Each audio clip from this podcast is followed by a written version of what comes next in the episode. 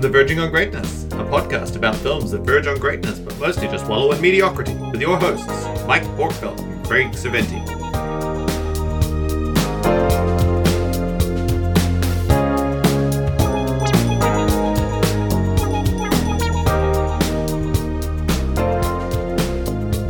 Hello, good evening, Hello. good morning, good afternoon.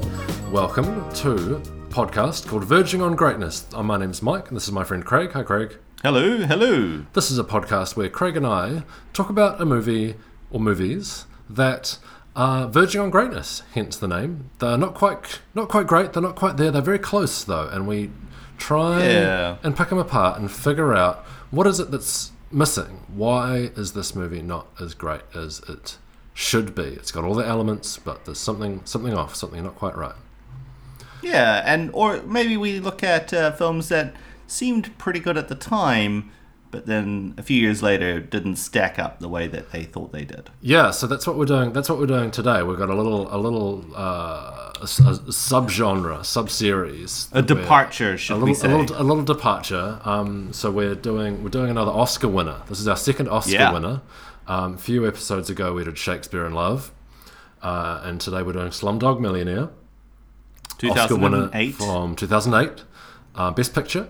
So It was, uh, and it's and best director. and Best Director, and a lot of others, a lot of like sound stuff, and uh, Yeah. I think it was the big winner of two, of the 2008 2009 Oscars. I think this one won the most Oscars uh, that year. Yeah, big deal when it came out. Big movie. Uh, critically, so critically acclaimed. Um, popular. Did well at the did well at the box office. It did. It was um, from a from a modest budget. It made damn near 400 million worldwide. So that's pretty decent from a film that cost under 50 million or under 60 million to make. I think so. Uh, very good return on investment if you're a businessy person.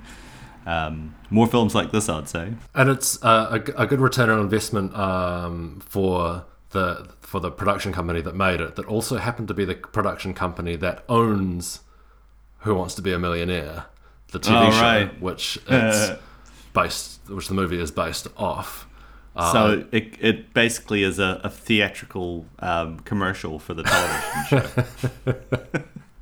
nice. So people run out of the cinema and then run home to watch their local version of Who Wants to Be a Millionaire. Yeah, it's, Nice. it's. I mean, if you're gonna do it, if you're gonna do it, you might as well make it a Best Picture winner, Right. Right. I mean, people give the Lego movie shit for being a, uh, a, a an hour, a two-hour Lego toy commercial, but you know, there's nothing new. It, this has been done plenty of times before. If, if you make it, if you make it, make the movie likable, people aren't. People will forgive you. It's when you turn out a turd like the Transformers movies that, that where it gets annoying. You know, the, the worst thing about those Transformers movies is that the first one you knew exactly what you were getting when you got into it. It was a Michael Bay film. It had it, it's what unleashed Megan Fox on the world, and it had it had a pre absolutely obnoxious Shia, Shia LaBeouf in it, right? So you knew exactly what you were getting in that first one. The thing that the thing that absolutely boggles my mind about those movies is that people went back another three times to those movies in the cinema thinking something different was going to happen. Yeah, they keep pumping them No.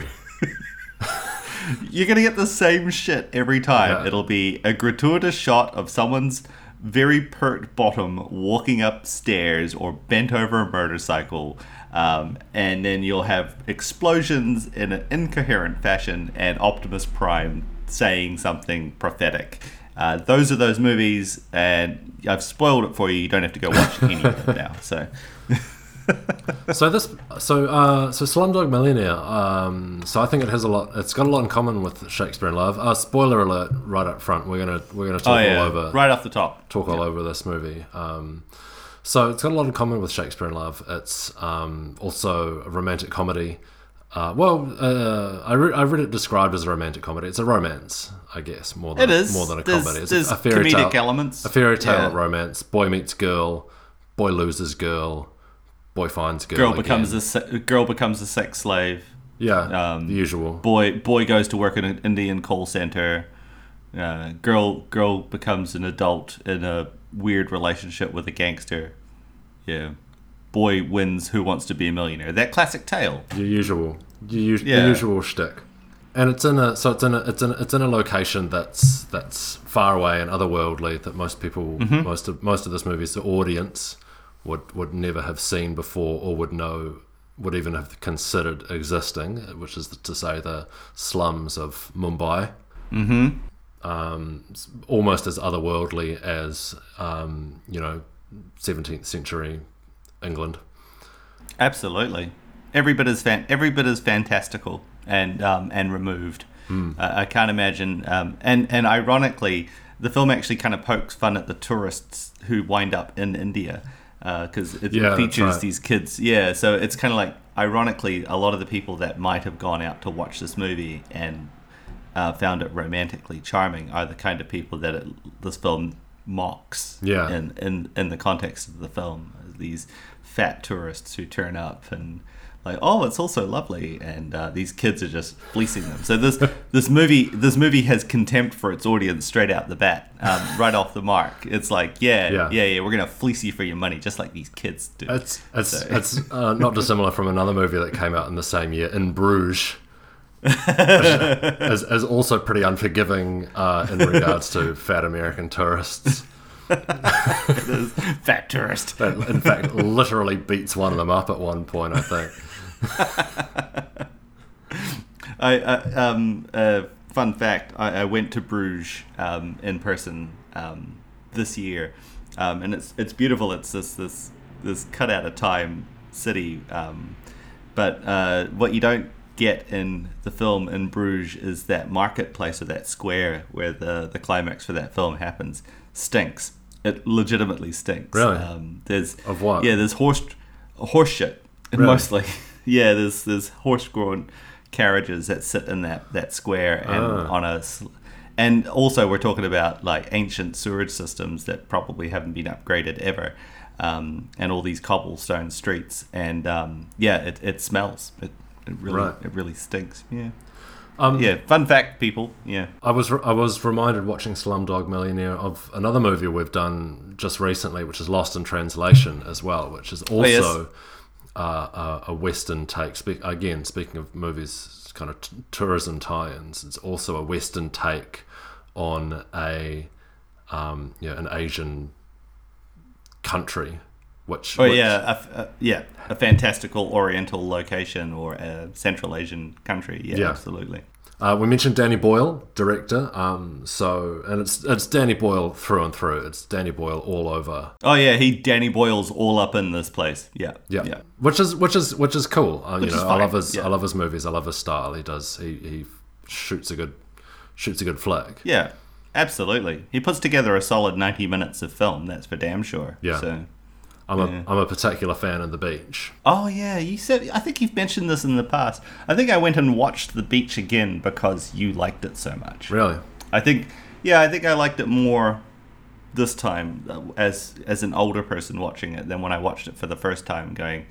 "Oh my god, I know these people that want to go and find this place Yeah. and I hate them all." So, yeah. um, and train spotting as well. Train spotting, of course, of course. outstanding as well. But so interesting to think. So uh, yeah, so Danny Boyle, uh, director with an extraordinary pedigree, but the directors that he was up against for the Best Picture award this year was an absolutely solid lineup. Um, so you had David Fincher with Curious Obviously, yeah. Case of Benjamin Button.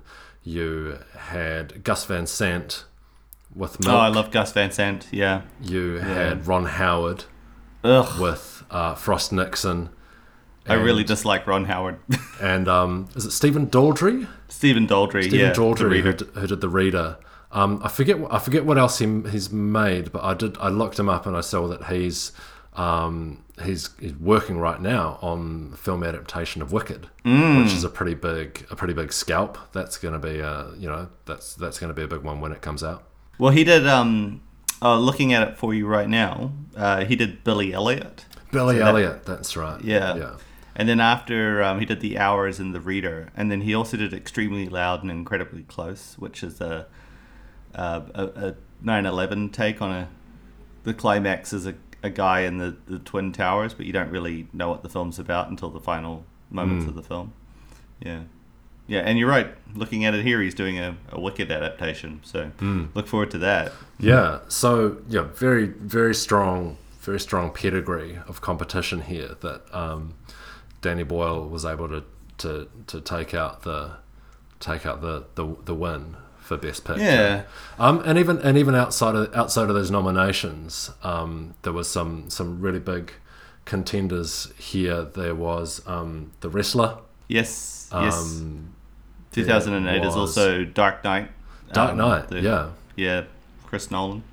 Um, it's also the year uh, um, Iron Man came out. Not that I think that's an Oscar-worthy film, but uh, yeah, in terms of big films that came out in 2008, it's pretty hard not to look at Iron Man, the film that kicked off the the MCU, the juggernaut that is the MCU. Yeah, yeah, Yeah. And it's so this year just gone. Um, Black Panther was nominated, and that's the first first superhero movie to be nominated for Best Picture. But you got to say, look, looking back and looking at how um, the Dark Knight has held up, you got to think if that Yeah. movie if that movie came out now, that would Yeah, I don't know. If, I don't know if the if world Dark was, Knight was released today, I suspect you would find that in the Best Picture category without Yeah. any question. I think it- I, think there was a definite bias in 2008 towards superhero Yeah. films that does not exist today. people still weren't still weren't quite ready to to take superhero films that seriously. Absolutely not. Yeah, absolutely not. But yeah, it, because of films like The Dark Knight, we are now able to take a, a superhero film quite seriously and treat it as, you know, normal cinema. Uh, It's funny. Uh, maybe maybe 40, 50 years ago they. They didn't take gangster films so seriously. Then you have movies like Goodfellas and The Godfather come out that all of a sudden these are serious films um, starring you know larger than life characters in, in elaborate costume and then it takes a film like Goodfellas to go hey this is a serious art form and, and serious serious film um, you could probably and- say the same about Western. oh million percent Yeah. yeah. yeah it's not until you get the revisionist westerns of the 1970s that like suddenly westerns are are more than just um, you know uh, good versus evil tales of Yeah. black hats and, White and hats white and- yeah. yeah John uh, John Wayne talking about pilgrims and get the cattle out of here, Hmm. um, slapping women as he goes. You know, And so, so, um, so contrasting with Dark Knight, I think Slumdog Millionaire is a movie that if you if you released it now, you would have I think it'd be vilified, a it'd pretty be crucified. tough. It's a, it's a tougher sell now than it was in 2008 with where we're at with um, kind of cross cultural appropriation, colonial um, appropriation. I think Oh, it would be it would be, it would be a lot more a lot more difficult to release Very this difficult. movie with a straight face. in- oh, in and just just yeah, absolutely right. To get it into the cinemas and go, hey, we did a thing, um, and to you know to you know polish your fingernails and and rub them on your shirt, um, and then and to not be absolutely hauled out in front of the world media Hmm. um, and the world press and, and being asked very difficult questions about the, the children in the film, Hmm. the nature the nature of the content, um, the uh, the fantastical setting, the fairy tale elements of it, you know, eh, or or just answering simple questions about uh, how how do you feel about appropriating a culture in such a whole whole um, wholesale fashion, um, and and presenting it in a very Western way. Um, yeah, I don't, it, more and more importantly, how I mean, it's got an the entire cast is uh, well, with the exception of Dev Patel and um, Frida Pinto. Um, I think uh, the the rest of the cast is is Indian native. I mean, you've got Ifran Khan and um, I forget his name, Anil Kapoor. Like, arguably, those are the biggest names in this film when it comes out because they were huge um, Bollywood stars, and, and, and now certainly Ifran Ir- Irfan Khan is is a, a recognizable face outside of um, Bollywood and, and the world in general. Um, yeah, with a with a completely nondescript cast. Otherwise, uh, this film. I forgot where I was going with that, but it, it's You were saying you were saying before we started before we started recording. You mentioned that there is actually a co-director on this movie. Oh, yeah. who, Yeah. Who was who was largely there to assist with directing the Indian cast for whom for whom English was not such a strength. Yeah, um, L- Loveleen uh, Tandan. I'm probably butchering these names. Apologies, everyone. Um, but yeah, she is the. Um, uh, she's a co-director. She's a credited co-director on this film. I didn't see an Oscar with her name on it. Um, she's certainly not credited. I- I mean, if she um, if she had won an Oscar for that, she would have been the, the first woman to receive an Oscar for Best Director um, ten years practically before. Uh, uh, I forget her name. She she wins it for Um, um, Zero her- Dark Thirty. Yeah, Hurt Locker did the Hurt Locker. Yeah, same director. It's the Oh. same. Um, it's the same woman. Um, former former wife of Jim Cameron. yeah. Um, yeah. So yeah, I don't know. I don't know why she wasn't. I don't know what the rules are that says that Danny Boyle gets an Oscar, but she doesn't. But she's probably the one responsible for those child performances. Yeah, you mentioned there's, uh, um, you know, bringing those bringing those kids in. They are such a such a they they really form the heart of the movie. The the performances Oh, yeah. by those kids in the first third. Yeah, certainly. Um, no, no slight on the performances from Dev Patel. He's very endearing and um, very um, compelling to watch. Um, and and F- Frida Pinto, uh, she is equally lovely and charming on screen, and she makes a, a fantastic damsel in distress that Frida uh, that Dev needs to Jamal, who plays the adult Jamal, um, he needs to rescue, but for me, the real the real meat of this this film are the the youngest kids. It's the Jamal and the Salim and the Latika as the youngest versions of themselves that are the real um, are, are the real reason you turn up to watch this film. Those those kids are great. Um, all all three of them are fantastic. Um, I would watch a whole film of just those kids Yeah. trying to get out of the slums of Mumbai. Um, and I think Danny Boyle rather cynically recognized that in the making of this film that they feature a large, I would say at least 50% of the screen time is, is on those kids. Oh, it feels that way. Yeah. Um, I, I remember them more than I remember any of the other performances. Yeah, there's a They real great. there's a real um, I always go go back to To Kill a Mockingbird when I think about child performances and the the natural the way that, that they're able to bring out the, the natural way that children move and talk and, and it's equivalent to that I think the way they the way they achieve that with these with the kids in this movie. Right. Uh, yeah, did the child actor from To Kill a Mockingbird go on to be particularly impressive in her own right? That's the character who plays Scout, right? Uh, Scout, yeah. So, well, all of the all three of them, Scout and Jem, and um, the buddy whose name I forget. Okay. Actually, I don't. I don't know. I don't know if they. I don't know if they carried on, continued, continued to act. But but that's that in my in my head. That's my benchmark for uh, child performances on screen. My my child my my benchmark is the kid in um, Close Encounters of the Third Kind. Just just to throw that out there. I wanted to say Drew Barrymore, but that's E.T. Oh yeah, she was pretty good in that. Yeah. She she she did a good performance in that. She went on from that to become a drug addict.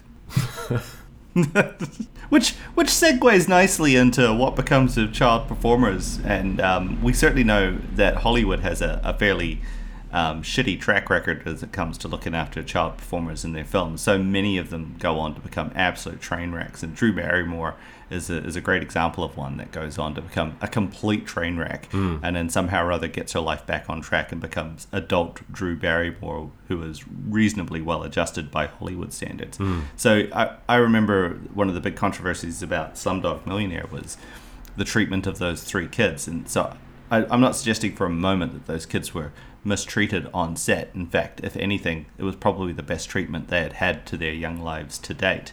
And I know that they were paid um, by con- by their by relative standards um, quite a lot of money. Um, But I know that after the film came out, one of the first questions that was asked was, "What became of those kids? Where are they today? And are they are they safe?" Um, and I think I think from memory, and I'm sure I'm sure it, I'm sure there was all good intentions at the time, but I think from memory that the producers and Danny Boyle scrambled to, to ensure that the um, the children were being cared for and looked after because they were effectively given, I think you said earlier, uh, three times the average annual salary for their performances in this film, which would That's what the internet which would told in me. and the internet is never wrong. Yeah. I mean, so those kids became would have become extraordinarily wealthy for the neighborhoods because they came from the slums. Uh, these weren't uh, from uh, as I understand it, um, middle class kids that um, had stage mothers that were taking them to auditions daily. They they found these kids. They were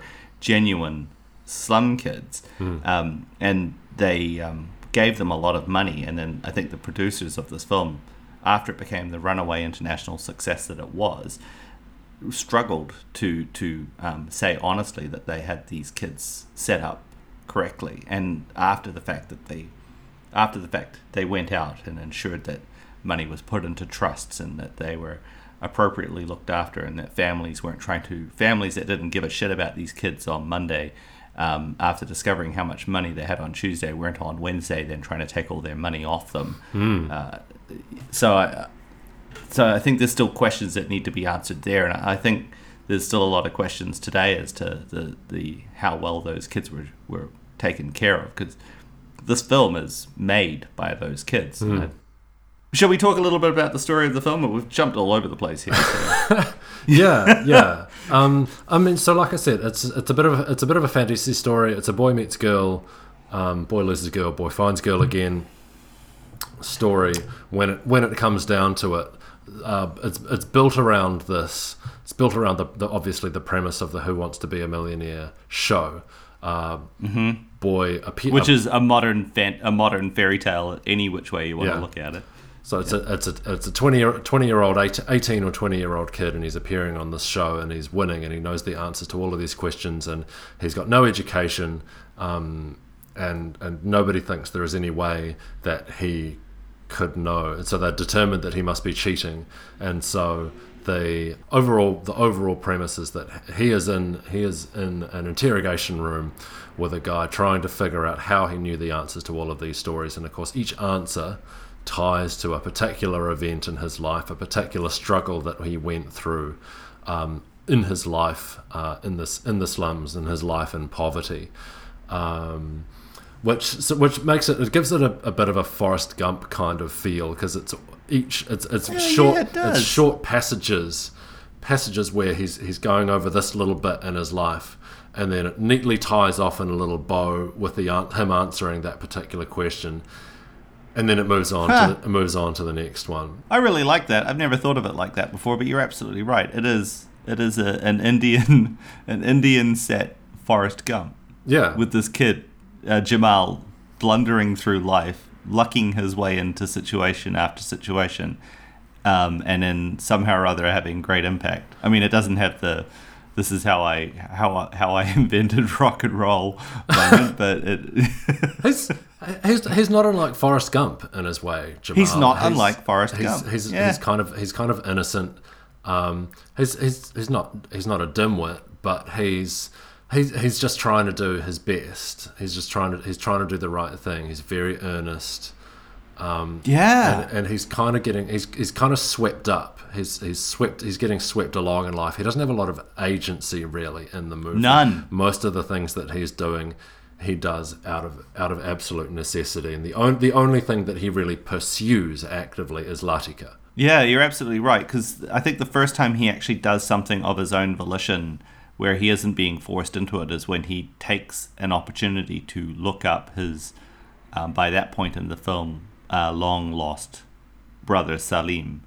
Um, in the phone directory, and, and then he or he looks up Latika. He tries to look up Latika, but there's too many. Yeah. And then he looks up Salim, and he finds Salim. well it's Um, it is it is yeah, you're right. It is Jamal's decision for them to go back to Mumbai. Like they've got a they've got a great life scamming tourists at the Taj Mahal, Yeah, and then they but they you, ne- you never see him do that. It's only it's only alluded to. That is one day they're at the Taj Mahal, um, and then the next day they are um, you know working in a working in a kitchen. And they're, In Mumbai. they're back. They're back Yeah. in Mumbai, and he, he mentions that it was Jamal's idea. So at some point, he's he's convinced Salim to do this. to go back to Mumbai. Yeah. yeah. But yeah. Uh, I, I, feel like Salim is a way more interesting character than, Oh, I than agree. Jamal. I want to watch a movie about Salim, The- the- like the tension- or a Salim-like character. the tension that he feels as the as the older brother. He's had responsibility thrust on him too soon. Their mother their mother is killed in some um, uh, in a, some interreligion violence. Violence. um, yeah. at the start of the movie, and it's just it's it's left with just them to look after themselves. And so Salim, you know, he's trying to look after he's trying to look after Jamal, but he's also trying to toughen him up as well. He wants him to Yeah. he wants him to understand that what he has to do to survive, and that that Salim will always look out for him.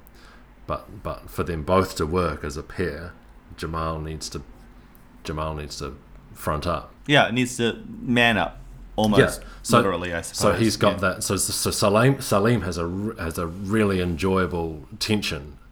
Um, uh, you know, culminates in that scene, the the scene where he, after they rescue Latika, which is kind of the midpoint in the movie, and they're they're back in they're, they're in an abandoned hotel, and Mm-hmm. um, And how that hotel isn't completely overrun with squatters or homeless people um, is absolutely beyond Yeah. me. Uh, and more importantly, how it has power and running water is just um, staggering as well. But So, anyway, so moving they've, they've, they've rescued Latika, and Salim has gone out and he has gotten himself a job working for the toughest gangster in town. And then he comes, he returns to this hotel, um, and he essentially he sends Jamal away. He says, "It's I'm going to be alone with Latika now." He sends and he sends yeah, him he away. decides.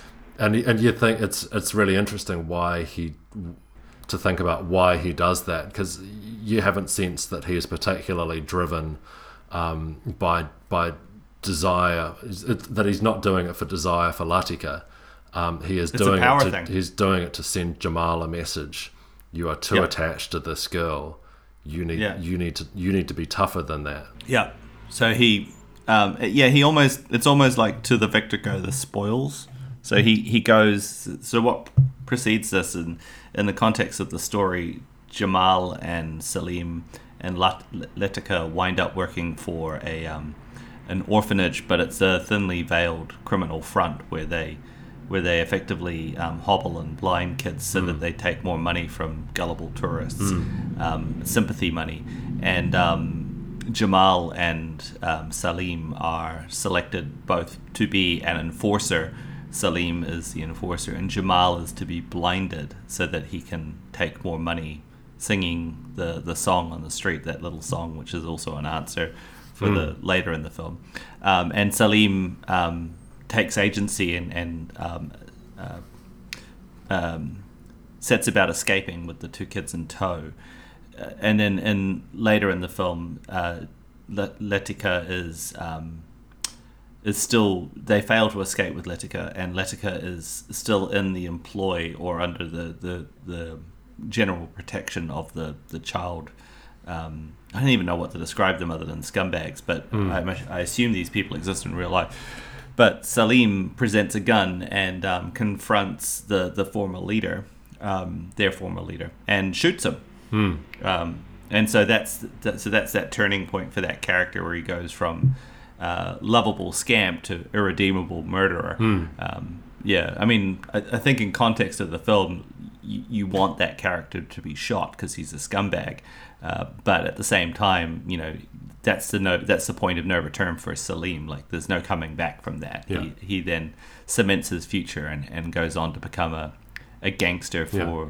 And there is a real, there is a re- he, he does have a real a Goodfellas kind of journey, doesn't he? Where he, he has he has that journey into the mob, and he's he's descending descending into vice, and kind of becoming he's, he's doing it because he needs to do it at the start mm. because that's where he lives. But he he, he he he becomes kind of addicted to it, and then he, he, he needs he needs to achieve some redemption in the end, which he does He by does. sacrificing himself so that.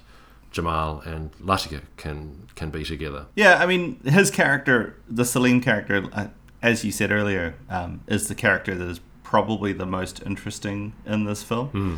Um, and as you said earlier, Jamal has little to no agency. Yeah. So, um, I, and and Yes. I, don't, I don't know if you can talk about Latika as, as much more than a damsel in distress. no, yeah, she's literally tied to the train tracks. Yeah. And um, and there's people out trying to get her out. I mean, she seemingly is unable to to escape of her own volition or to leave of her own free will. She is clearly property, and um, she seemingly has no ability to affect that, which is a shame. Yeah. Because the, the performance is fine. Frida Pinto is, Yeah. is is great in this. Yeah. So the so the first so I guess in terms of like the, the way the story plays out, so the uh, the first half hour, the first act is is them as kids, um, and you're, you're establishing those relationships. So there's a, a, a, precursor to the action that Salim takes with Latika is uh, what he does when Jamal earns himself a, a signed autograph from a, a big Bollywood star. Uh, yeah. Salim steals it and sells it. Um, yeah.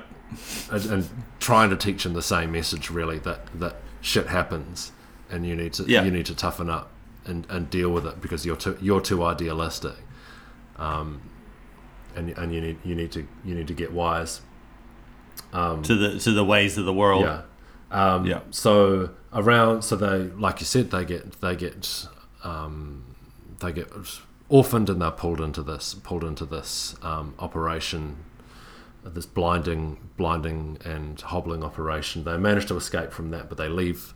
Salim, they escape on a train, and it's a classic setup. Salim's got a chance to uh, take Latika. She gra- she reaches and grabs his hand, and he's got a chance to pull her on the train, but he, he drops her because he thinks she's she's she's dead, dead she's dead weight, and he he doesn't he's worried about how how attached Jamal is to her. He thinks they're better off on their own, and that she's going to be dead weight, and she's going to tie them down, and she's going to stop Jamal mm. from doing what he needs to do to get by. Um, so the, the the second act, the second hour is all is all Jamal trying to find his way back to Latika. First, they need to get back. They need to get back on their feet. They get into this operation. Um, they get mm-hmm. to, into an operation scamming on a, scamming on trains, um, yep. scamming and stealing, and then that they expand beyond that. You know, over the intervening years, they grow up, they become teenagers, and they expand beyond that to scamming at, at tourist destinations. Um, at the Taj Mahal. Yeah, yeah and it's and that's I mean that's one of the most fun sequences of the movie. The different ways that they find, the inventive ways that they find to scam people. They sell, they steal shoes because everybody has to take off their shoes when they visit these these places, and so they they um, they run back and forth stealing stealing these shoes, and then they take them into the take them into the slums and sell the shoes. Um, they sure do. Uh, they have a they have a, a, a scam where they get. Uh, um, with their they, they, fake tour guides. Get, they get tour groups, tour group tourists to park their car, park their car yep. somewhere, and then they take them for a walk. So they spin them a bunch of bullshit, occupy them for 15 minutes, and then by the time they come back, then their buddies have stripped the car of all their parts. They've taken all the yep. taken all the luggage, and they've taken the wheels and uh, everything valuable in the car. So that's that's one of the best parts, and that's oh um, and one thing we haven't mentioned is the music, music in this movie, which is really good. So that sequence, that sequence, oh, um, yes. uh, all plays out to "Paper Planes" by MIA. Yeah, um, MIA, which went on to become a big hit that year as well. That and, song, that song was everywhere in 2008. Yeah, yeah, and it's and it's it's, it's perfectly chosen. It gives that, yeah, gives that uh, really upbeat energy to that to that sequence. Um, yeah, it's a montage, right? Yeah. So yeah, that whole montage. Yeah. Um, but uh, like I said, eventually, so once they once they get on their feet and once they achieve once they reach adulthood, Jamal convinces Salim to go back to Mumbai. They go back and then and then um, they find he manages to track down Latika. He finds her in a red light district. Um, she's being groomed as groomed as a sex slave they they they storm in and drag her out, um, uh, killing killing the the boss in the process. Um, the the, gang, the the the low level gangster, the the mid the mid level boss. Yeah, it's it's kind of pretty stupid at that point. You got to think what are, what are these kids doing? How, what, what why would they just stroll in and just try and take her out? Wouldn't they? Uh, all the street smarts that they're supposedly picked up from their from their from growing up in the slums wouldn't they know that they need to come up with some sort of a plan rather than well, I think Salim has a plan, right? So well, Salim's, yeah, Salim's plan Salim's gun. Yeah, so you're right, but I I think that's the kind of the point is that Jamal is looking through that. He's looking through the crack in the door. He sees her and he's like, "Oh, it's Latika," and without any sort of um, plan or, or impetus or, or any kind of forethought, he just bursts in, and Salim comes in after. And I think that Oh yeah, speaks a little bit. Yeah, I sp- I think that speaks a little bit to the the characters where Jamal is this hyper idealistic Yeah. um, and and and super um, lovely kid, and, and Salim's the one that's like, no, no, no. There's jagged edges and all of that. Well- you need to you need to slow your roll. and it's well, it's, it um, speaks to the tension where where Jamal is ostensibly an intelligent guy, except where Latika is concerned. Um, Yeah, he really doesn't he- like her. He complete well. in- Anytime Latika is involved, Jamal completely loses his brain and he makes stupid decisions. And Salim's got to be around and ready to ready to kick ass, which is why he doesn't really like having Latika around Yeah, because it usually gets him into shit, and well, gets his brother into shit and involves and then and he, he has to clean up. he has to clean yeah. up. Yeah. So yeah, yeah. but isn't that, plays. Doesn't get that just speak to life, Mike? You know, we all, we're all intelligent human beings, and then our, our, our Latika comes into life, and we just we just make mistakes, and then our friends have to come along and clean up. They do, they do. So there's Yeah. so the so the mid the, there's the mid the midpoint in the film is, is Salim essentially determining that he needs he needs to ruin Latika for Jamal, and so Yeah. he So he does. so there's literally. there's the uh, Yeah. that sequence in the hotel that I mentioned, um, and then you, you flash forward and and and um, Jamal hasn't talked to Salim in years, and Jamal is working in a call center, um, and then he, he gets the opportunity to track Salim down, and at the same time he Yeah. figures out how he's going to get on. Oh no, it's after that figuring out how to get onto the show. The show starts to become introduced in the in that preamble storyline around this point because people in the everyone in the call center is obsessed with watching this show. Yeah. Well, they do a good job of like um, setting the timelines out as well. Yeah. So I mean, this film is told over, with told with three separate groups of actors playing the same character over three separate timelines. Um, so there's the adult, the the, the, the preteen, and the and the child segments, and it, it cuts kind of liberally between all three, but ultimately the first, second, and third acts are divided up by child, preteen, and adult. Um, and but they cut sort of indistinguishably back and forth loosely. It- It's it's reasonably well done, and even the um, the kind of filming done within each of the the three um, segments is kind of its own type of filming. So the cinematography changes between each of the three. Like all of the technical stuff about that film is fantastic. Like that, the the, the broken up time. It's if, if you haven't seen it, but you have seen Pulp Fiction, imagine it's a little bit pulp, pulp fictiony, where it's three separate stories, um, kind of meshed into one cohesive plot. Um, and so that's really great about this film, I, I think. But Yeah. Um. So, so Salim, uh, well, Jamal tracks down Salim um, by finding Yep. his number in the in the call center directory. Uh, th- they meet up, and then but Jamal is still wants to use Salim to reach Latika, and so Salim Yeah. is he's. Uh, to his amazement, Jamal is still obsessed with still obsessed with Latika.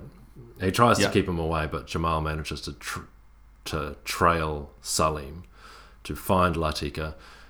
Salim, it seems, has sold Latika to the mob boss. yeah, Um, so she's, uh, yeah, she's living in this in this beautiful house, and um, uh, yeah, she's she's essentially the princess living in living in the cave with the dragon, and he, Yeah. he goes he marches in in, in his Jama- Jamalian Jamalian fashion. He just he just strolls in. He, he convinces the convinces the doorman that he's there to fix the dishwasher or something, and uh, that's yeah, that's yeah. his- He's that's the cook or the dishwasher. Yeah, that's his stupid Yeah. stupid plan um, this time around. He's, he's just strolls in there, and she refuses to go, but he manages to say to her, "Come and meet me. I'll be I'll be waiting at, At the train tra- station. Every I'll be day. waiting at train station. If you can get Yeah. away, come and find me. I'll, I'll I'll be there every day." And and sure enough, I think it's only a couple of days after, even might even be that day Might even be the She- next day. she she appears, but at that point she's taken um, she's she's she's taken before they are able to connect, and at that point the the you, you swing into the third act where where now they're now they're in love and and it's about how they're gonna how they're gonna reach each other, which um, culminates through the, the the story catching up with the the flashbacks ca- catching up with the current time, which is Jamal on the show, because on his final question, he uses the phone a friend, the lifeline. He, the only phone number he has is Salim's, and Salim has given his phone to Latika because he has sent Yeah, her away um, to go and to go and find Jamal, essentially. Uh, she knows where Jamal is because everyone knows where Jamal is because he is. He's on the set of the fact that Wants he, to Be a he has done so well on this show. He is he is absolutely he is world famous in India. He's really big news, um, and they are able to So, so much so that the police think that he's cheating. yeah Uh, the host and the police think he's cheating, and he's, he spends um, most of the film recanting his life story to um, uh, Irfan, Irfan Khan, yeah um, who's the police officer. yeah. So they're they're able to they're able to connect. They connect again at the train station again, um, where after he's won the money. So he wins he wins the money, and at the same time, um, Salim sacrifices himself to um, his boss. Um, symbolically fills a, a bath with um, cash. Funny. Yeah. No one knows where he actually got that cash, but um, Must have just been sitting around the house. sitting around. Just bales of it. Yeah. fills fills the, fills the bath with money, and he lies down in it with a gun, and he waits for the waits for the boss and his goons to break down the door and shoot him, essentially for But how does for that releasing how does that plan actually work? So I know the boss comes in to find him. Like the boss is like Salim, Salim, where is Salim? And then instead of sending some goons to go and find Salim, what he he decides to go look for him himself. yeah, Yeah. So what did Salim think was going to happen? I, I guess he kind of got lucky that the boss came through the door. Like that's very coincidental, but for a guy who always has a plan, he certainly didn't have one then. felt yeah. like he could have come up with something better. And there's a few, I mean, there's a few. I'm not a plot Nazi, but th- there's a few, a few bits and pieces. I mean, straight after that, um, after he has become literally the most famous person in India, you've the next, the very next scene is Jamal sitting in a train station, completely on his own, with nobody paying any attention to him whatsoever. where the previous five minutes, the climax of the movie has been built around the fact that everybody in India is is watching him, and you've seen it. It's like the space launch. Everybody is watching it. Yeah, and he Um, isn't. Yeah, and no one is coming up to him going, "Please, can I have some of your Yeah. millions of dollars?" Yeah, Nick Nick Minute, Nick Minute. Yeah. Nick Minute. He is he is the, the most famous, obscenely wealthy person in India, and he is alone Yeah. in a train station. There is not a single person asking him for money or trying to get a photo of him. He is just Yep, kicking back. just just kicking Um, back, relaxing, acting all cool. But Yeah, uh, I don't I don't want to get I don't want to get too mean on too mean on plot because uh, you know I'm, I'm I'm prepared to prepared to accept a few a few plot holes in the in Yeah. the name of a good movie. so Um, smash cut to happy ending. Yeah. uh, and Jamal uh, ride a train off into happiness, which which leads me to my my favorite returning segment of the show. Uh, what happens tomorrow?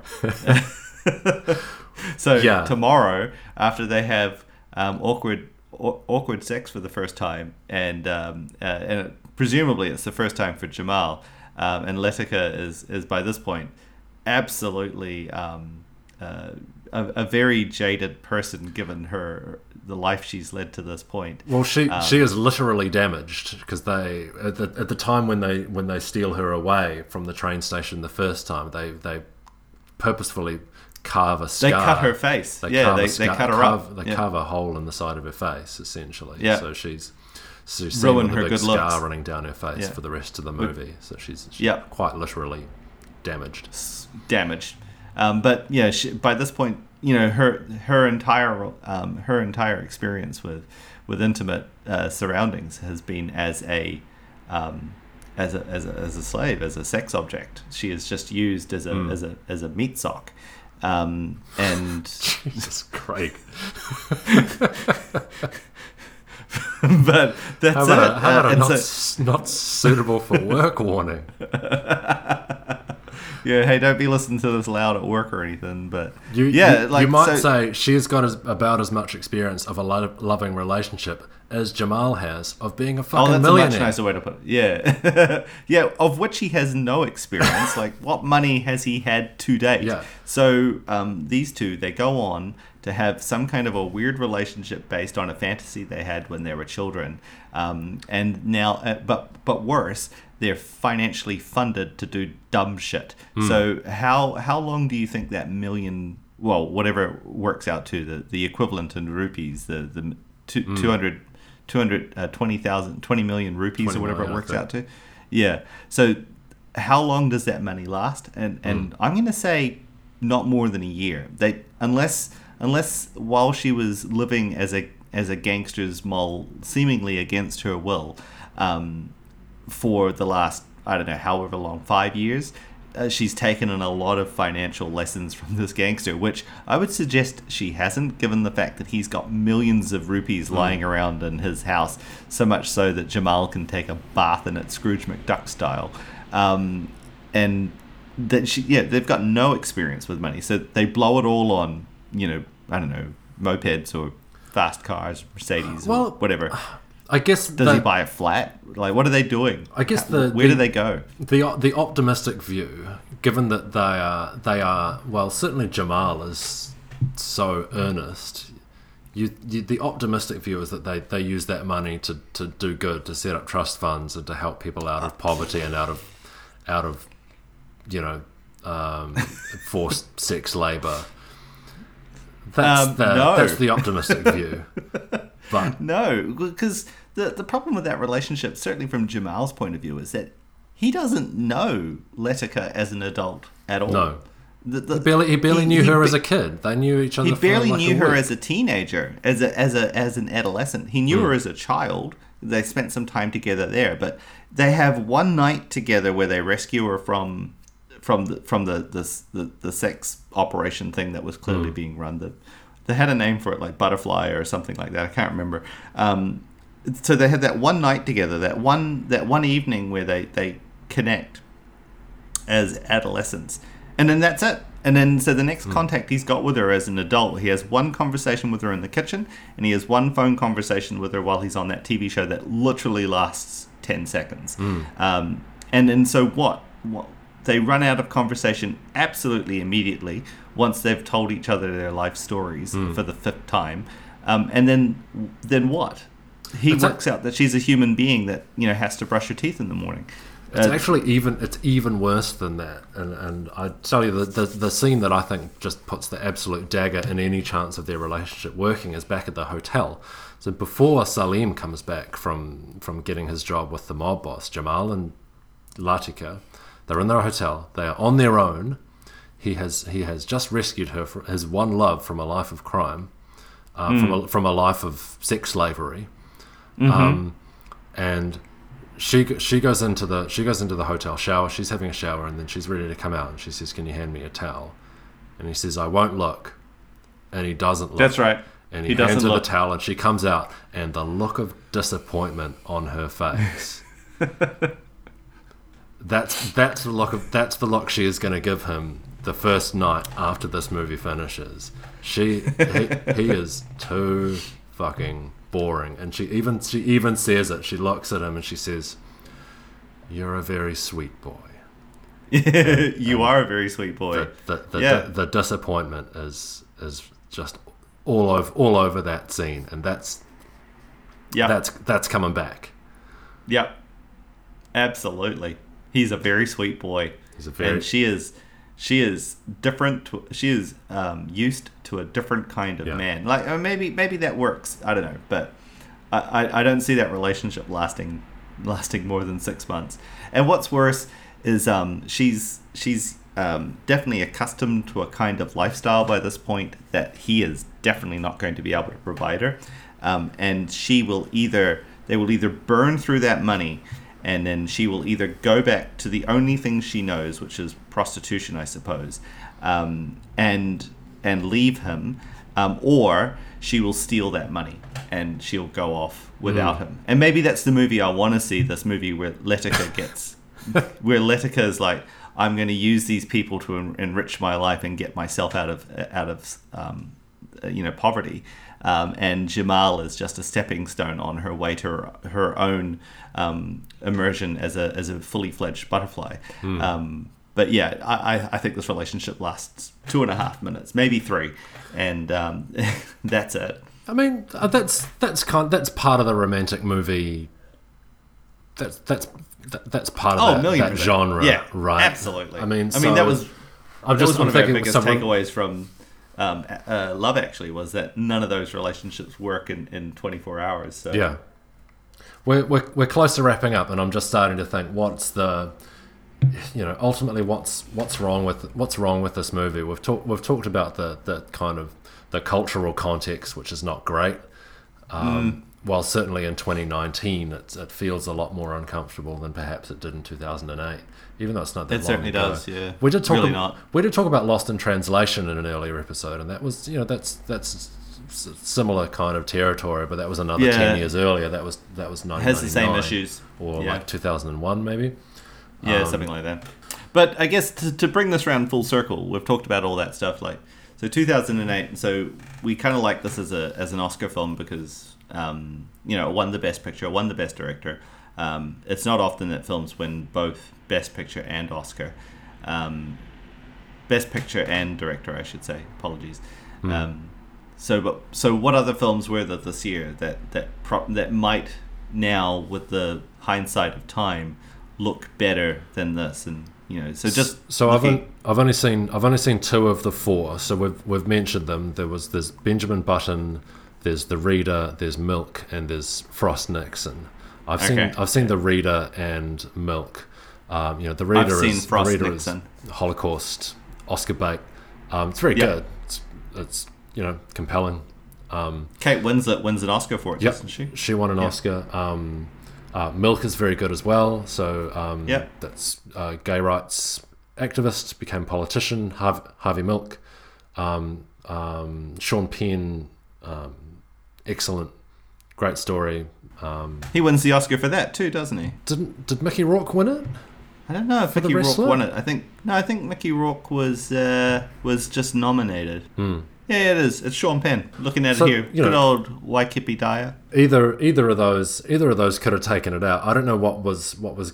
I mean, it's it's always a um, it's, uh, when we did this last time we talked about Shakespeare in Love and there were three you know uh, World War Stellar. World War Stellar tear, films. tearjerker um, Oscar bait movies any one of which could have won it felt like they kind of split the vote and, and even it might be that even you know 10 years later it felt like the re- the reader it got voted down just for being gratuitous Oscar bait um, I think by that point we had seen quite a few of those those Oscar Oscar bait World War II Holocaust Hmm. um, films. Like I think The Pianist. You've got like oh um, that's yeah. yeah. pianist was about 2006 so that would Yeah. yeah this would have followed on very shortly after that because you also had Boy in the Striped Pajamas, which comes Yeah. after this, I think. Um, and then and, and you've got um, Life is Beautiful, and then obviously um, uh, the Steven Spielberg one that kind of set the standard. Saving Private Ryan. Say, well, no, the one before that, um, the one set in the the Holocaust, the one set in Auschwitz. oh Schindler's Um, List Schindler's List. Thank you. Um, how can you forget Schindler's List?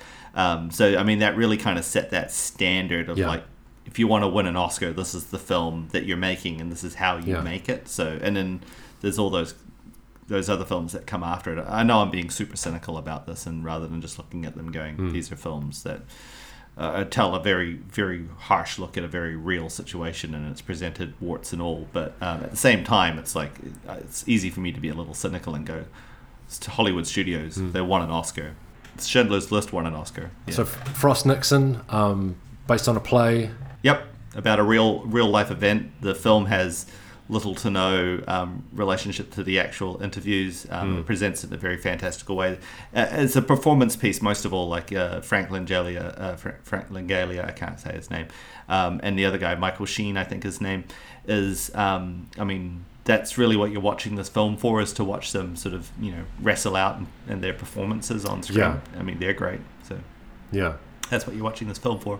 So- uh, obviously, um, So that could have, you know, that could have been a could could have been a contender. Could have been a contender. Um, I guess the film that you can't not talk about is The Dark Knight, which we mentioned at the Yep. top of the top of the hour. Yeah, we Um, talked. Well, we talked. We talked about Dark Knight. Um, in Yeah. in Bruges, um, you know, you got to give a bit of give a bit of credit to that as well. So um, Martin McDonagh, the writer, went on to write um, Three Billboards in. Oh, Ebbing, Missouri, which um, Yeah. won uh, very deservedly. I think won Best Picture. Was that two years ago? Did it win Best Picture? It's certainly nominated for Best Picture. I think something else won. It should have won. I think we'll be talking about that film in five years' time. Going, Yeah. yeah, that should have Yeah, won. Three Yeah. Billboards is. Oh no, it absolutely didn't win. Green Book won, and Green Book is a travesty. Carry No, on. that's Green Book. Green Book won last year. Uh, Oh. Three Billboards was the year before.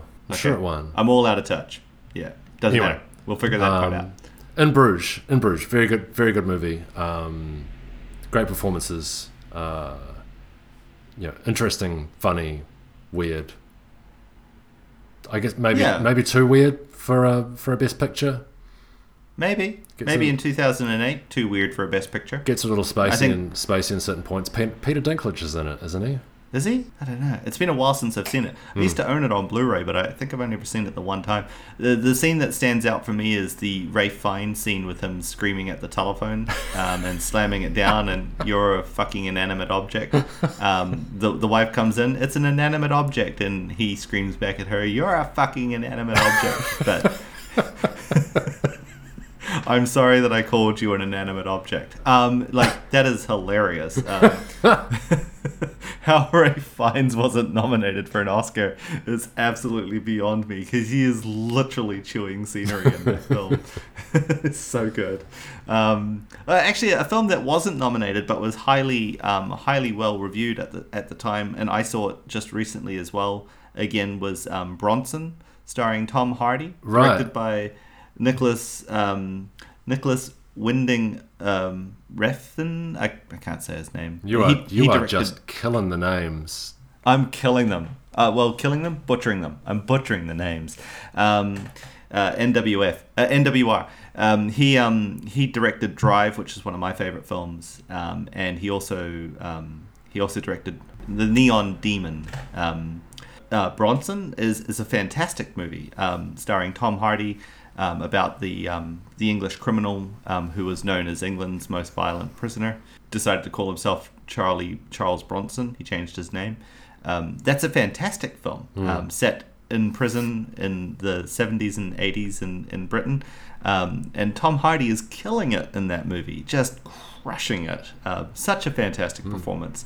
How that film was overlooked is beyond me, but that that film stands up extraordinarily well today, having watched it for the first time last weekend Yeah. uh, in preparation for this podcast. Maybe it is. Um, I mean, maybe it is a little bit similar to Slumdog Millionaire. Uh, um, Slumdog Millionaire is a little bit similar to Shakespeare in Love, in in that some years, some years you just want a, a, a kind of a likable, st- like a heartwarming story, like a po- a positive story, right? Because yeah, Maybe. um, tra- Oscars the Oscars attract tragedy. Tragedy is the one that you, you you're most you're most kind of moved by, and when you have this positive, uplifting story, uplifting story about people, um, you know, love overcoming all odds, love overcoming poverty and struggle. Um, when you, you, you get it done done in such a way that it's compelling, um, whether there is that much to it underneath the artifice of it, you wonder if, if, if people are kind of just willing to overlook that and say, you know, I've just I just feel like that mo- that movie made me feel good, even though you look Maybe. you look back at it and you go, well, there's, there's not actually a whole lot there, but it, it is there's a there's a, a it's, there's a joy to it, and and you'd say the same with Shakespeare in Love, I think, when we talked about that. It's got a lot of problems, but it is it's still joyful. Hmm. And you wonder Maybe. if you wonder if that's what's tipping these ones over the edge is people just getting a getting a chance to celebrate a movie that is that is a celebration. It's a celebration of life, and um, you know, it's it's it's upbeat and, and it's exciting, and it's it's high pace, high energy, um, and it's you know, it's it's not. It, it doesn't drag you through the mud like like like Schindler's List or or The Pianist or The Reader. Maybe people just want escapist realism where they can check out for two hours and see a fantasy about kids that pull themselves up by the bootstraps and, and some kind of um, you know neoconservative you know fantasy where they can you know but by the by their own grit and determination can improve their Yeah. life standing Have you have instead s- of the man keeping them down. have you seen the movie Sullivan's Travels? No, I have not. I think that's I think that's what it's called. It's a it's old old old movie, um, like 30s or maybe even the 20s, um, and it's about a filmmaker who makes uh, tawdry, um, crowd pleasing shit, and he he says to his says to his producer, I want to I want to make uh, a gritty story about what life is really like. And, and I want to call it "Oh Brother, Where Art Thou?" That's where the Coen Brothers got the name of that Oh, movie okay. says I want to call it "Oh Brother, Where Art Thou?" and it's going to be a gritty story about poverty, you know, poverty in America and the depression. Um, I thought I thought given that setup, you're going to tell me it was going to be called The Dark Knight.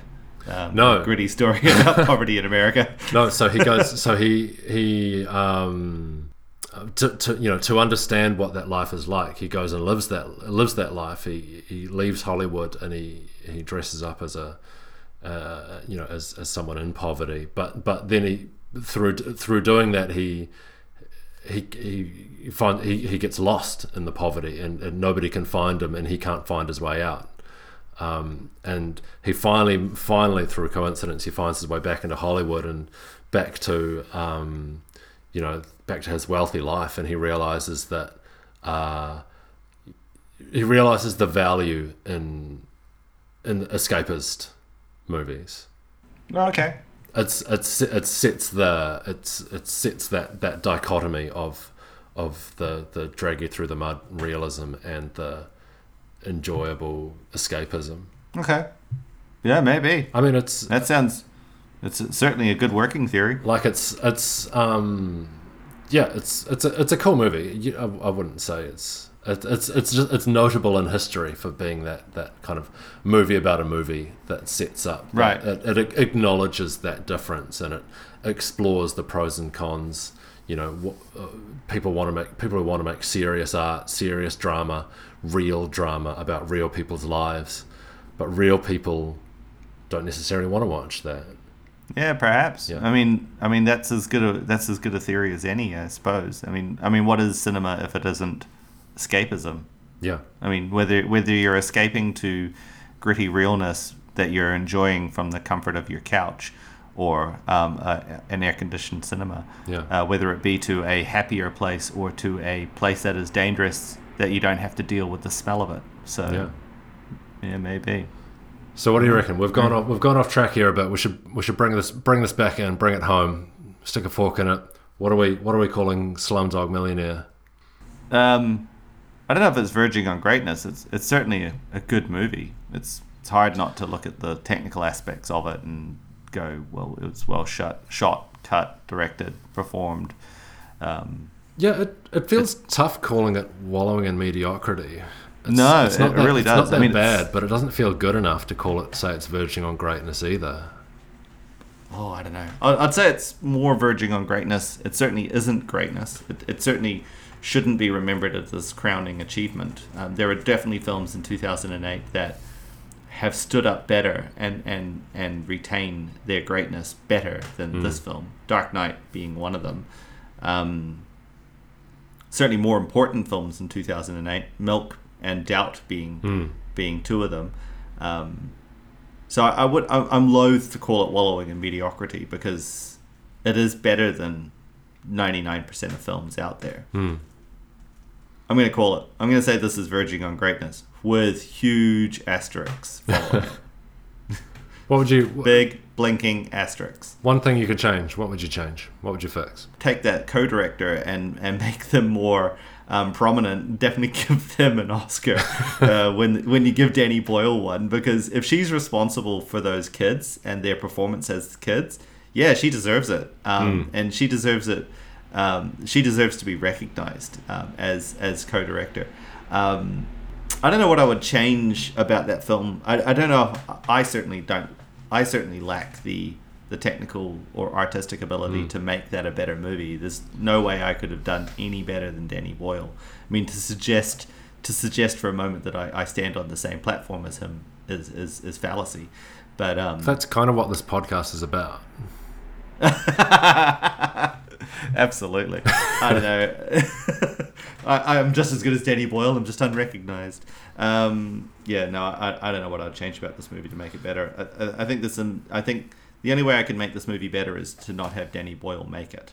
To have an, an Indian an Indian film crew um, make this film for Western audiences um, from an Indian point of view, as opposed to a colonialist view where a, a, a white man comes along and makes a film about India um, and then sells it to Western audiences as as being an authentic Indian movie. I think if I were to if I could go back and change one thing, and it's not because he doesn't do a fantastic job, it would be to remove the Western filmmakers from this film and reinsert them with Indian filmmakers, Bollywood filmmakers. Make the same movie, make the same film with all the same script and all the same actors. Just remove the colonial power from it and because I'm sure this movie has been made in India, um, in in Hindi um, for for Bollywood audiences already. I'm positive that this film exists. Um, but that's the only thing I would change is to take the Western eye off it and instead make it with an Indian eye. That's the only. I think that's the only way I could make this film better.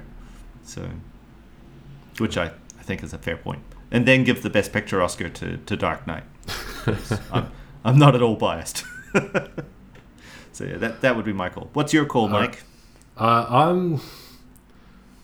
I got. I got to give it verging, I guess. Um, yeah. yeah. Again with I- a big blinking asterisk. I yeah, uh, there's a lot of the a lot a lot of the, the surrounding a lot of like knowing what I know about the movie, knowing that the production company owns the Millionaire Show, knowing Yeah. all all of that stuff about the the um uh, the treatment of the cast. Um, well, which Especially you, know, the you, young you don't know that. All, all I know is what I'm reading on the internet. What does the internet know? Yeah. Um, uh, if, but even even the even the movie itself, I feel like if I could change one thing about the movie, it would just be, it would be to give give Jamal and Latika something something in common. Actually, actually bond them uh, beyond just the fact that they are two. You know, they've they've grown up in a slum. How many thousands of children in, in India and around the world are there growing up in slums? How They're- many millions of children Th- yeah. around the world are growing up in slums? they're Yeah. not all they're not all meant to be together you know um, star-crossed lovers Yeah. what is it about these Yeah, two D. what is it The about answer these is D, two in Mike. It was written. it was written, Mike, It was- by a screenwriter. so, same guy who wrote yeah, the full monty. Oh my God, get out. yeah Yeah.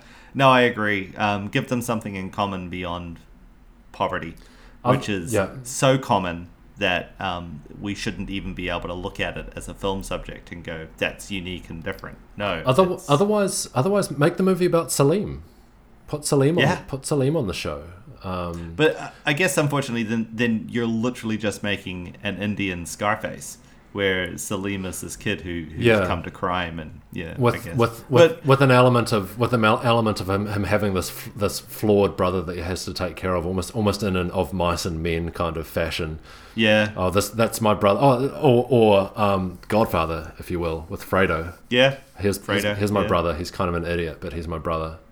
He's he, and I love him. he's he he thinks I love him. sitting, Yeah. That's why I'm going to kill him in a boat. this one particular woman makes him think with his dick instead of his brain. Um, Mm. But you know, I love him. Again, I think that's Fredo. So With Fredo, it's just all. she's going to take just pleasure from the snake. it's just look, all Michael, women. look. Yeah. all women with Fredo. yeah, women. Yeah.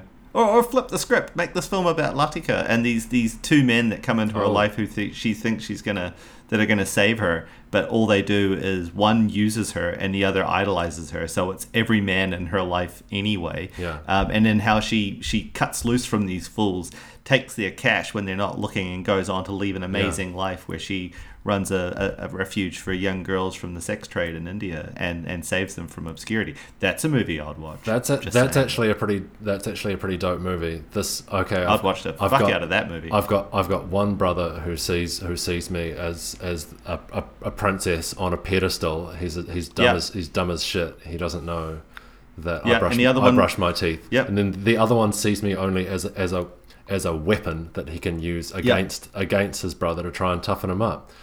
Fuck, Yep. fuck both Absolutely. these fools. Fuck yeah, dump both these chumps and uh, roll on my own fucking Yeah. Princess Cloud. Like that's a movie I'd watch. I'm out. Which I kind of guess is the plot of uh, the second Trainspotting movie. But anyway, Really, I haven't seen that. yeah, yeah, it's a good movie. Didn't, Yeah. Did Danny Boyle make that as well? He did, yeah, he did. Yeah, it's got all the same cast. It's actually pretty good. Anyway, All right. all right. So we're calling it. It's Yeah. verging on greatness with a huge asterisk. Yeah.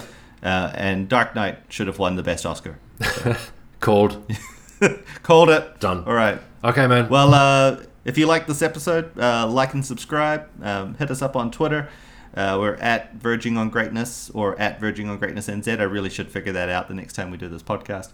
Uh, you can find us on Facebook. We're everywhere you want to listen SoundCloud, iTunes, Spotify. If you prefer us to be on another platform, let me know what that platform is and I'll hook it up. Thanks, Craig. Good plug. Yeah, you're welcome, Mike. Good plug. Yeah, plug us. Uh, we'll get some merch out there as well. We'll get some coffee cups and some t-shirts. Uh, yeah, we'll sell you all sorts of merch. We're not hypocritical at all. Yeah, we'll do that. Cool, Yeah, we should get some merch, Mike. Yeah. All right, man. All Let's right. wrap it up. Talk to you next time. All right. Bye, Thanks, everyone. Mike. Bye.